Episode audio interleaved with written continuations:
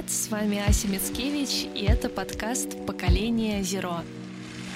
Сегодня у меня в гостях Георгий и Марина, создатели бренда Солома Кейс. Привет, ребят!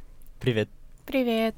Давайте начнем с того, что вы расскажете про свой бренд, чем вы занимаетесь и что такого уникального в том, что вы создаете. А, наш бренд основывается на том, что у нас есть а, просвещающий блог, а, в котором мы рассказываем о том, что может человек сделать экологичного, живя в России каждый день пошагово, а, улучшать свою жизнь в экологичном направлении. И также а, мы продаем э, биоразлагаемые чехлы для телефонов, пока что только для айфонов. И эти чехлы на самом деле не только биоразлагаемые, а точнее сказать э, компостируемые. То есть они разлагаются безвредно в почве, не оставляя никакого вреда природе. Звучит очень круто.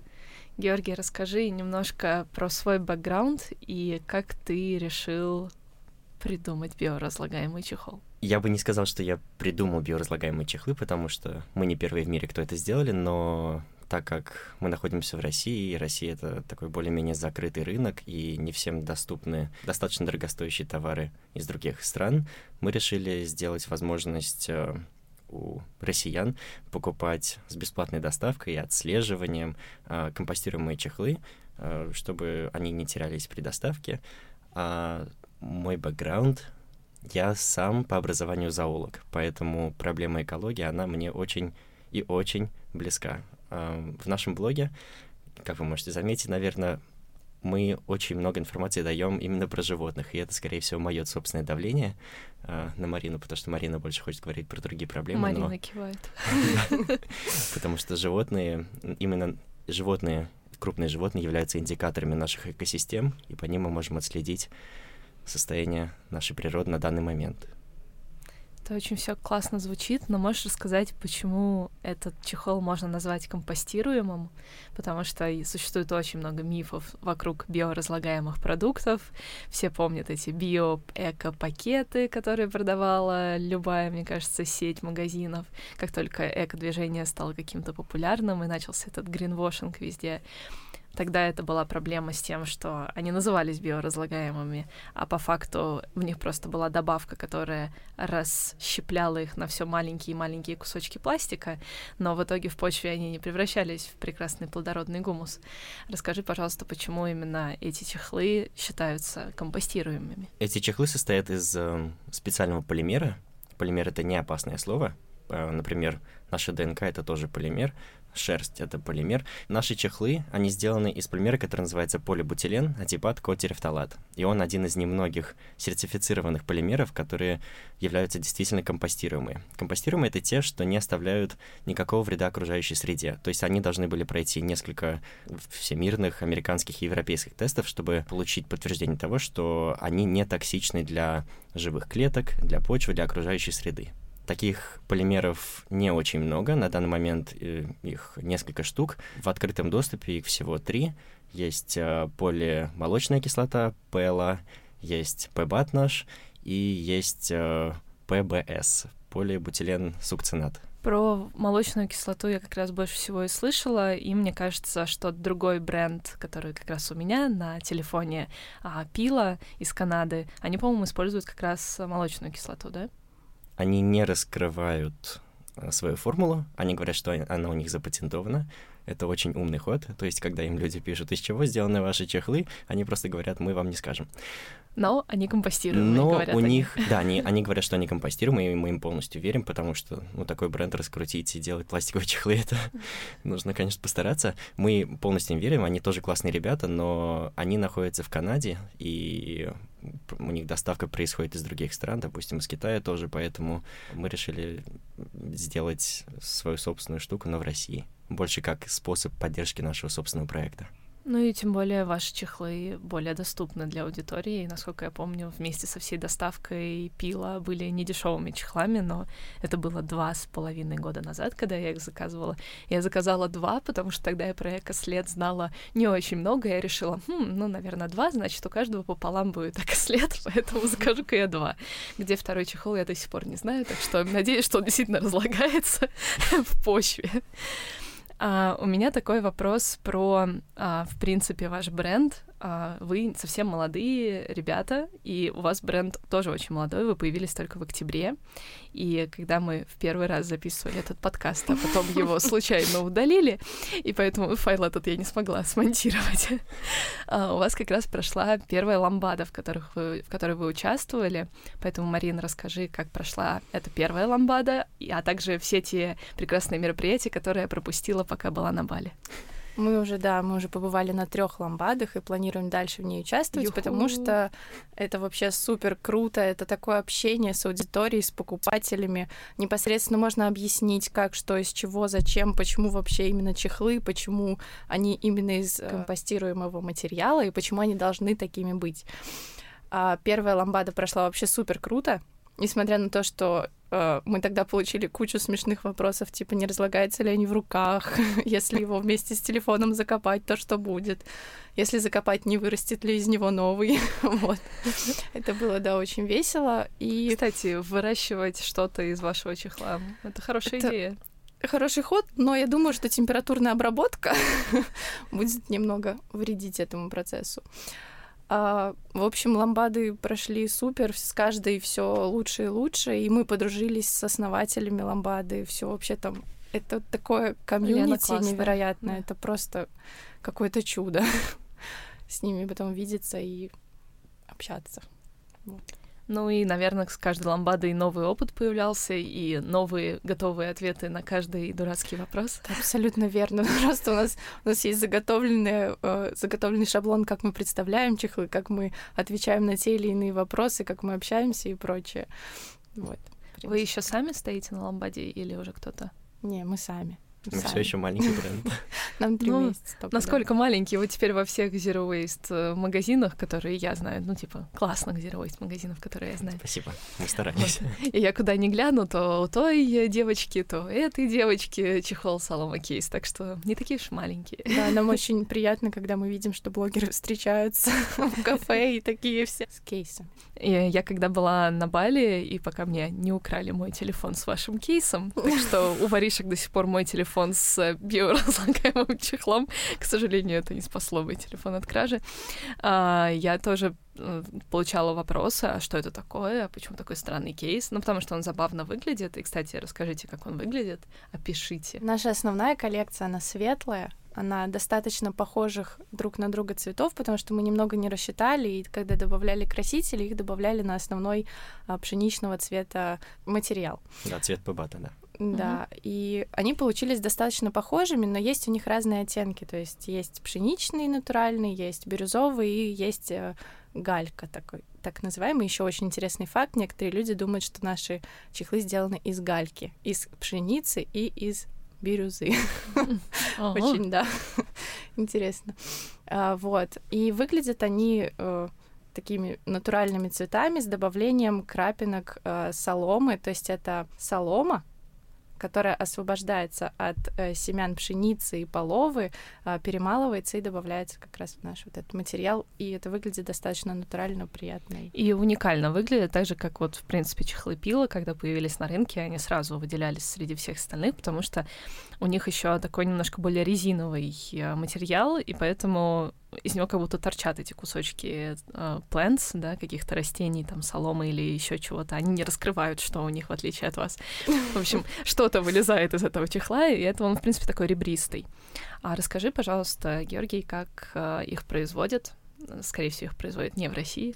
Э, нет, не в России. И с момента прошлого подкаста мы произвели очень большую домашнюю работу по этой теме. Мы очень хотели начать производство в России, но сюрприз, в России нет ни одного производства чехлов. Вообще. Это нас немножко удивило. Мы думали, хм, может быть, тогда мы сможем... Может быть, открыть... это пустой рынок. Да, может быть, мы сможем открыть свое собственное производство чехлов.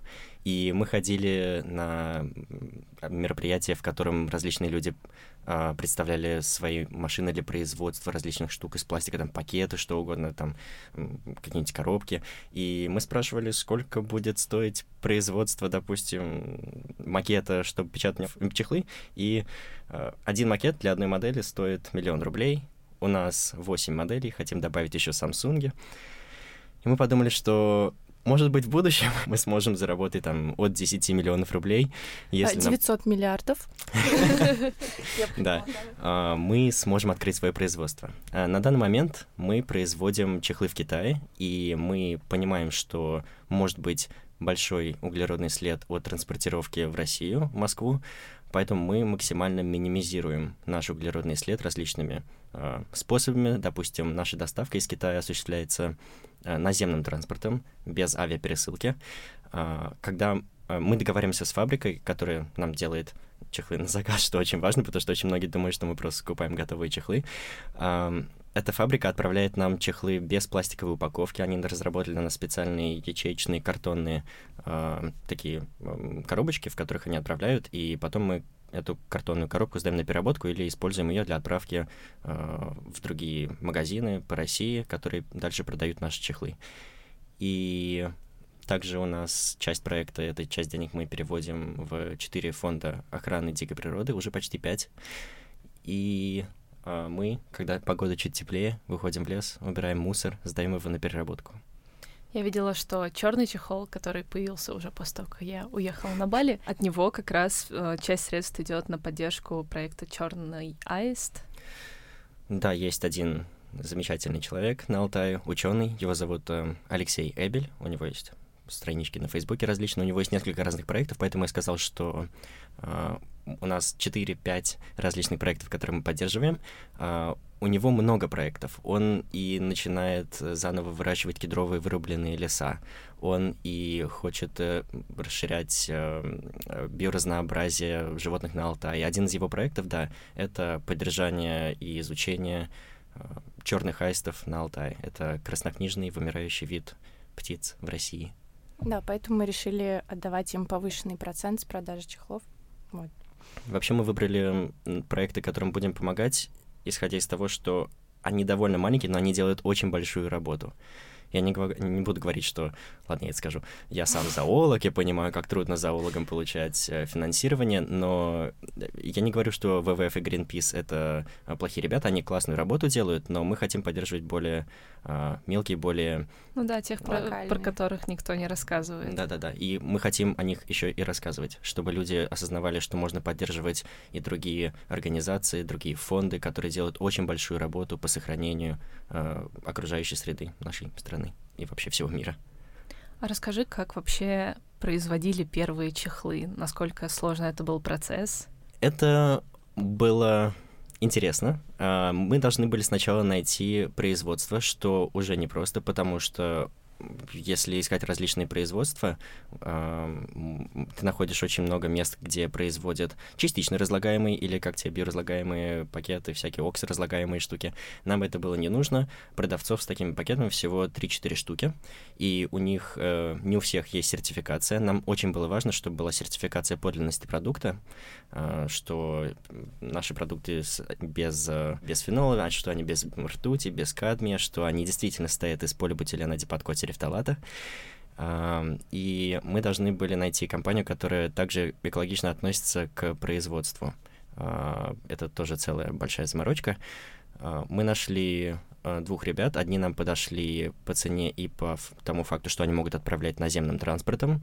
И мы теперь с ними сотрудничаем. И когда мы заказывали первые чехлы, у нас было очень много тестовых вариантов. Мы выбирали на основании, опять же, э, качества. Когда-нибудь мы их просто так раздадим, потому что у нас есть тестовые чехлы без всего, без логотипов. А в чем проблема была с тестовыми чехлами? Э, в общем, иногда они бывают некрасивые. Вот, потому что неправильно распределяется, например, э, солома внутри них, потому что бывает, это же огромный чан с материалом, который размешивается, и иногда некоторые чехлы выливают со дна, где больше всего соломы, а некоторые снаружи, где меньше всего. Я хочу спасти такой чехол, в общем. Как только у меня появится хороший большой Всё телефон. Все будет. Мы на самом деле уже очень много над чем задумываемся, и на эту а, выставку, про которую вот Жош говорил, а, Называется Интерпластик, да. Интерпластик, да. И мы ходили, а, чтобы понять, как перерабатывать а, чехлы, которые уже есть, потому что а, внутри этой выставки было огромное отделение, которое называлось Recycling Solutions. А, а, и там выставлялись очень большие а, машины для переработки всего там на свете. Мы даже нашли а, фирму, которая производит машины, которые перерабатывают а, смешанные типы пластика, то есть там буквально до седьмого просто, они говорят, из любого. Ну, просто любой. Все ну, сделаем. другое дело, э, гранулы эти, куда можно добавлять да, в плитку или деть. в строительные материалы. Вот. Да. И, в принципе, это такой сложный, сложный механизм. И пошли мы туда еще потому, что там были лекции по биопластикам. Но очень было странно, что их вели очень старые люди, которые такие, ну, биопластик это хорошо, но это дороже, чем обычный пластик. Давайте будем использовать обычный пластик и сдавать его в переработку. И самым интересным моментом было, а, когда в конце э, человек решил подытожить, который организовал эту всю лекцию, он говорит, ну вот, типа, мы сейчас будем сортировать, и все будет прекрасно. И этот старый человек, который читал лекцию, он такой, извините, извините, можно вставить, пожалуйста, слово? В России никогда не будет нормального типа, нормальной сортировки мусора, и мы такие, господи, что за лекция? Все плохо, как всегда. Странно было очень. Вот, поэтому мы пытаемся развиваться, куда-то еще ходить, на, узнавать новое всегда, но... Также пытались найти производство нашего материала в России. Мы обращались к самым крупным производителям даже. Мы обращались в научно-исследовательские институты. Университеты. Университеты. Тоже никто не производит наш полимер. Это очень странно. Производят несколько стран э, в Азии, которые отправляют по всему миру их. Но мне кажется, с молочной кислотой какая-то такая же была ситуация, что в России тоже с этим все очень плохо. В Казахстане пытаются ее синтезировать для Мы того, чтобы поставлять в Россию. Единственную фирму, которая там выставлялась с компостируемым материалом, и они производили во Вьетнаме. Вот. То есть заказывать материал из Вьетнама или заказывать материал из Китая. В итоге ваши чехлы можно компостировать. Расскажите, пожалуйста, что такое компостирование в принципе, потому что очень многие люди думают, что они положат на травку этот чехол, и он сразу начнет прорастать или превратиться во что-то прекрасное. Бабочек, или, ну, в общем, бирюзу, гальку или еще что-то, или пшеницу. Вот эти камни, которые лежат, это были чехлы на самом деле когда-то. В общем, давайте разрушим эти мифы, потому что многие люди думают, то, что органика, которая попадает на полигоны, она волшебным образом превращается в а, удобрение, что не является правдой. А. Наш полимер Например, американцы используют э, в агрокультуре для мульчирования.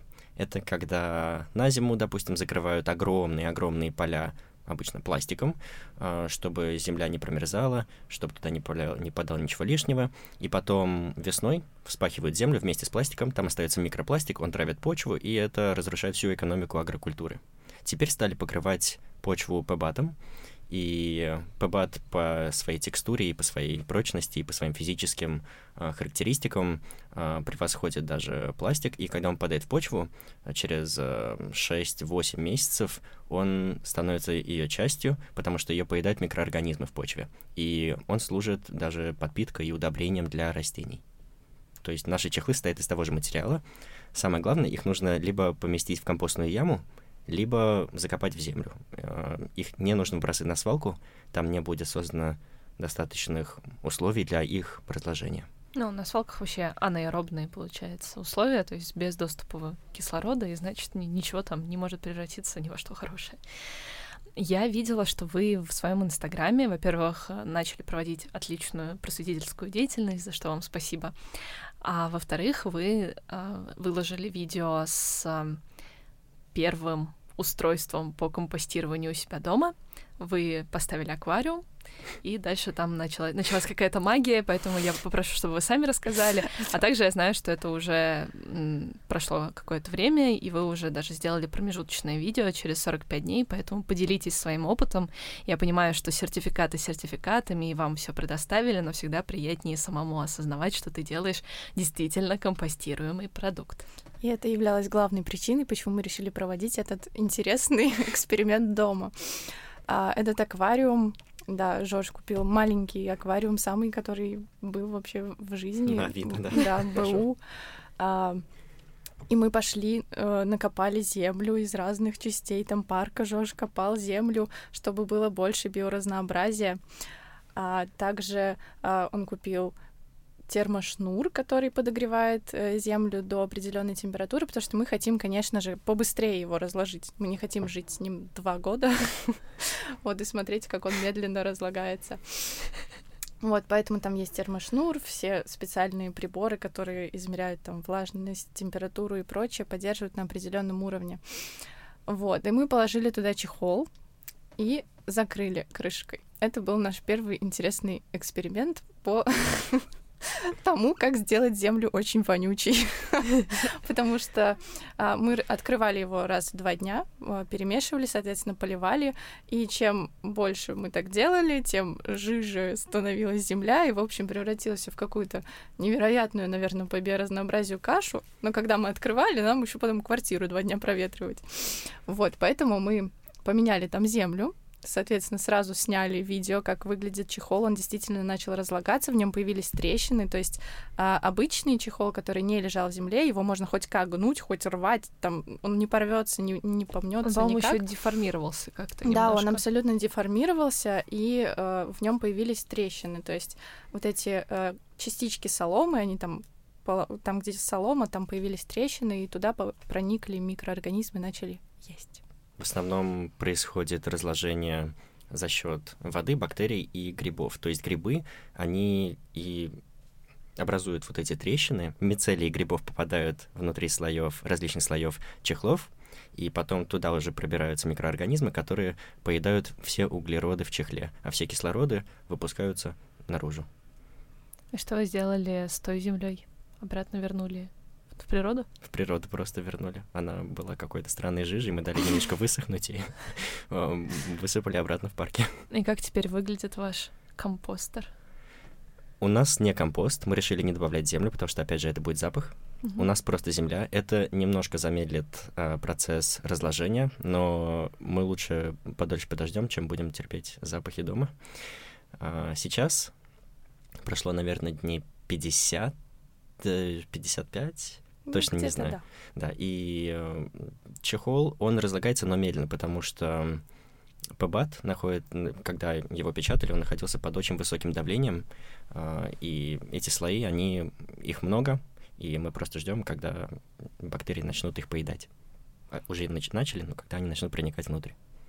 Я чуть-чуть запуталась. Там нету земли сейчас? Там есть земля, но э, немножечко, наверное, не, не то имел в виду. Мы не добавляем туда отходы, мы не добавляем туда никакую дополнительную подпитку в виде именно вот того, что обычно компостируют. То есть органики mm-hmm. не добавляете? Мы просто понимаю. мешаем землю, чтобы там был воздух, даем иногда воды, чтобы бактерии не умирали.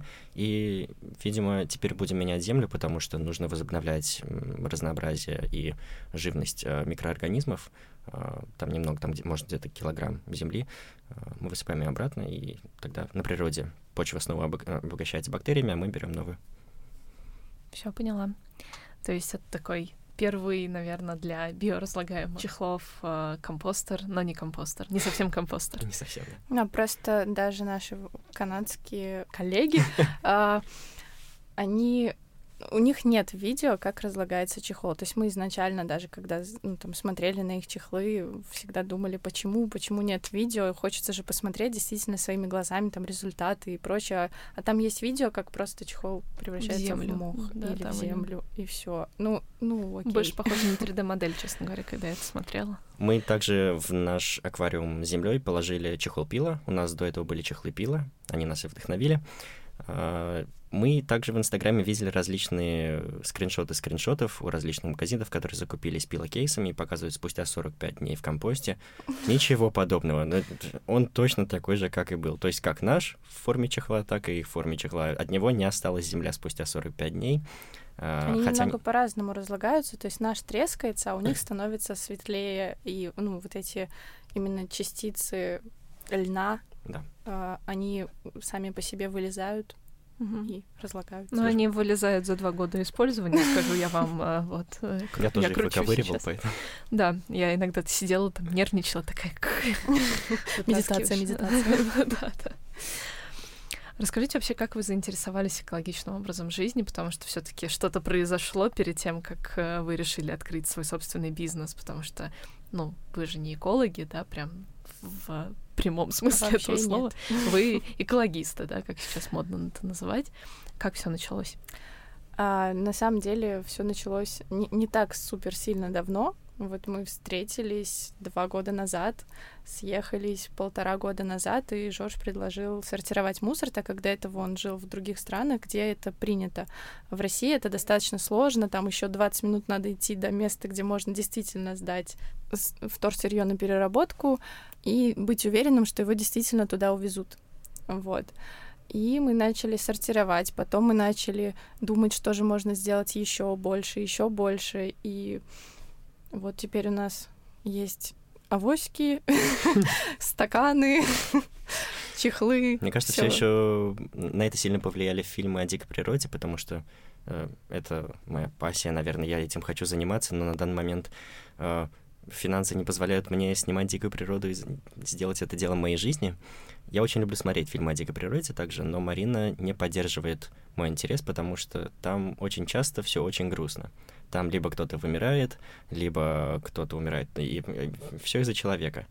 Посмотрите, как красивы эти пальмовые леса, но из-за них умирают орангутанги. Ну вот, поэтому Марина, Марина грустила то, что люди так влияют на природу, и Марина думала, что же мы можем делать еще, почему люди не знают о том, что можно делать маленькие шаги по улучшению экологической ситуации в мире. Угу. Вообще расскажите про чехлы, почему именно вы выбрали чехлы? Как вид В принципе, потому что чехлы — это один такой небольшой шаг, потому что 152 миллиона чехлов ежегодно э, выкидываются на полигоны, и как появились телефоны, так там они и лежат. Вот. И чехол — это достаточно несложный в производстве такой предмет. вот. Чехлы, они также на телефоне человека каждый день, и они для нас являются, и для их носителей, являются таким символом экологического движения. То есть мы знаем, что люди, которые купят такой чехол, они ответственно относятся к, а, к своему выбору ежедневному, своей ежедневной рутине, и они не будут просто так выбрасывать этот чехол в землю. То есть, когда мы предоставляем людям выбор между нашим чехлом и пластиковым, а, осознанный человек может выбрать наш, лишь потому, что он знает, что экологический след от него будет намного меньше, хоть э, это является просто таким символичным э, знаком э, по сравнению с глобальным загрязнением. Это показывает отношение человека к окружающей среде и к ситуации в мире. Еще я вспомнила, что э, до того, как появились вообще, в принципе, компостируемые чехлы, у меня всегда были тоже пластиковые, и в них э, экран телефона достаточно легко там разбивается, они его особо не, не защищают, а, и когда появились у нас вот пила, они, у меня перестал биться телефон, и мы подумали, что тоже будем делать такие чехлы, то тоже хотелось бы, чтобы они были а, действительно защищающими, потому что чем больше бьется телефон, тем больше на него тоже тратится ресурсов. И мы постарались сделать такой макет, чтобы все выступало, все защищалось и все было круто. Сейчас у вас а, сколько цветов уже в линейке? Уже пять. Ну, на, на разные модели у нас теперь уже по-разному, потому что, например, там на седьмой, восьмой уже черных все нет, мы уже снова их заказываем, снова ждем. А, вот. Это очень долгая доставка наземным да, способом. Очень. Жорж, расскажи, пожалуйста, про а, твой опыт жизни за рубежом. А, как ты там осознал все эти экологические проблемы, кроме как через фильмы, потому что у них-то эту проблему а, с сортировкой мусора уже давно осознали и давно начали внедрять инфраструктуру. Расскажи, что ты там видел? За границами не все так волшебно. за границами, Безусловно. да, ситуация тоже не самая лучшая экологическая. А, мне повезло, наверное, жить несколько лет в Дании, а потом я из Дании переехал в Великобританию, в Северный Уэльс. В обеих странах есть государственные программы по обработке и отношению к различным отходам что приятно осознавать, поэтому если там есть осознанные люди, то они обязательно прибегут к данным программам. Но в большинстве случаев люди там все еще пользуются э, одинаковыми баками для всех типов мусора, будь то еда или, э, там, не знаю, пластик, все везут на свалку. Э, мне очень понравилось, что когда я заселялся в студенческом таком домике э, вместе с моими однокурсниками, нас было четверо, Э, нам каждому из нас дали по бумажке, в которой было очень подробно расписано, какой мусор нужно куда кидать. И у нас было пять баков различных типов мусора, и каждый день э, рабочий был э, днем, когда приезжал определенный грузовик и забирал определенный тип мусора. Это было очень круто, мне это очень нравилось. Я с того момента на это подсел, и мне стало очень больно, когда я переехал, переехал обратно в Россию, и я понял, что нужно выбрасывать, ну, как бы при, принято выбрасывать все в один бак. Мне каждый раз, когда я выбрасывал пластик в обычный мусор, мне это брало за сердце, я так не хотел этого делать, поэтому я просто взял инициативу, сказал Марине, все, мы сортируем мусор, это будет незаметно, не волнуйся, я спрячу это за холодильником, просто, пожалуйста, хотя бы пластик. И мы начали с этого. Круто. Я вот сейчас переехала в Лосиноостровский район, и у меня там другие экоактивисты, это люди без определенного места жительства, которые собирают алюминиевые банки и стеклотару и куда ты ее относишь, чтобы получить деньги. Я, честно говоря, давно такого не видела, поскольку я как-то жила очень много в центре Москвы, mm-hmm. а в спальных районах давно не жила, и поэтому я удивилась, увидев их рядом с моим подъездом в первый раз, и порадовалась, потому что они действительно все очень качественно сортируют, они ищут, поскольку у них есть мотивация. И было бы классно, конечно, если бы все люди очень были замотивированы в том, чтобы сортировать все правильно и очищать. А только компании, которые продают продают э, алкоголь, э, хорошо сортируют, например, э, бумагу и э, коробки, потому что они их собирают аккуратненько, все утрамбовывают и ставят около бака с вторсырьем. Других таких случаев я пока что не наблюдала, но вот получается бомжи и алкогольные магазины, они хорошо сортируют отходы. Спасут мир. Но, знаете, у нас с этого года внедрили в Москве официально раздельный сбор. Ура. Я очень надеюсь, то, что все операторы, которые занимаются раздельным сбором по всей Москве, а не только Эколайн и Хартия, будут проверены всеми и точно докажут, что они действительно сортируют, они свозят это на полигоны, и действительно у нас будет раздельный сбор. Но почему-то мне кажется, что без должных а, санкций, а, штрафов по отношению к людям, вряд ли у нас люди начнут шевелиться очень активно, потому что пока что я нахожу а, на районе бак с вторсырьем, который как раз под вторсырье. Они все теперь под вторсырье существуют в каждом районе, рядом с каждым mm-hmm. домом. Но я каждый раз посматриваю, что же лежит в этом баке. Если в этом баке лежит э, ну, такое ощущение, что все на свете, то я туда не бросаю и иду к другому баку, потому что не хотелось бы, чтобы после того, как мы там с мужем целый месяц что-то копили и положили туда, а, туда наросла какая-нибудь плесень от капусты, лежащей угу. под под нашим пакетом или под нашей кучкой. Я полностью согласен. Нужно вводить э, вот эти правила кнутом и пряником, так же, как делается в Европе. Когда я переехал из России в Данию, Э, я переехал в небольшой дом, там было 12 квартир, и таким образом, э, когда ты живешь в небольшом доме, государство может отследить тебя и штрафовать тебя за какие-нибудь поступки. Я не совсем знал, как сортировать мусор, и я мог, допустим, в картон положить картонную коробку от пиццы, которая была вся в каком-то жире, и, допустим, на следующий месяц мне приходил штраф, там небольшой, в 150 крон, полторы тысячи рублей. Ну, это большой штраф для Но России. обычно там да. штрафы повыше, то есть угу. это, это другая страна, там... Ну, а к тому, то, что если даже человек будет получать штраф на полторы тысячи, но сможет его оплачивать с 50% скидкой на ПГУ МОЗ, как штраф на превышение скорости на машине, то это будет уже понятно. То есть человек поймет, что его государство об этом заботится. Разумеется, будут недовольны, но, как ты правильно сказал, Европа — это не сказочное место, как многие думают. В Европе просто все работает очень ответственно. Если ты не несешь ответственность за свои действия, ты за это расплачиваешься, потому что никто твою ответственность на себя брать не будет.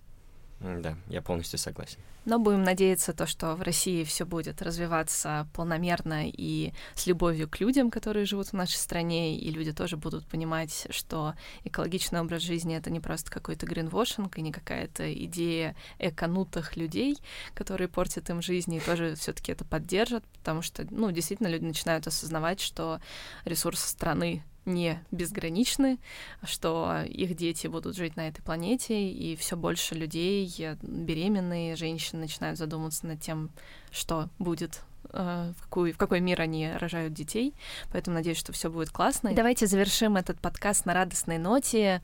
Мы объявляем маленький конкурс вместе с ребятами. Вам нужно будет подписаться на инстаграм Солома Кейс, инстаграм подкаста Поколение Зеро в инстаграме и оставить э, маленький отзыв на подкаст в любом подкастном приложении. Разыграем мы три чехла на любую из э, восьми моделей айфонов э, с 7 по 11 Pro Max. И бесплатно отправим в любую часть России. Результаты конкурса будут опубликованы в Инстаграме 1 марта.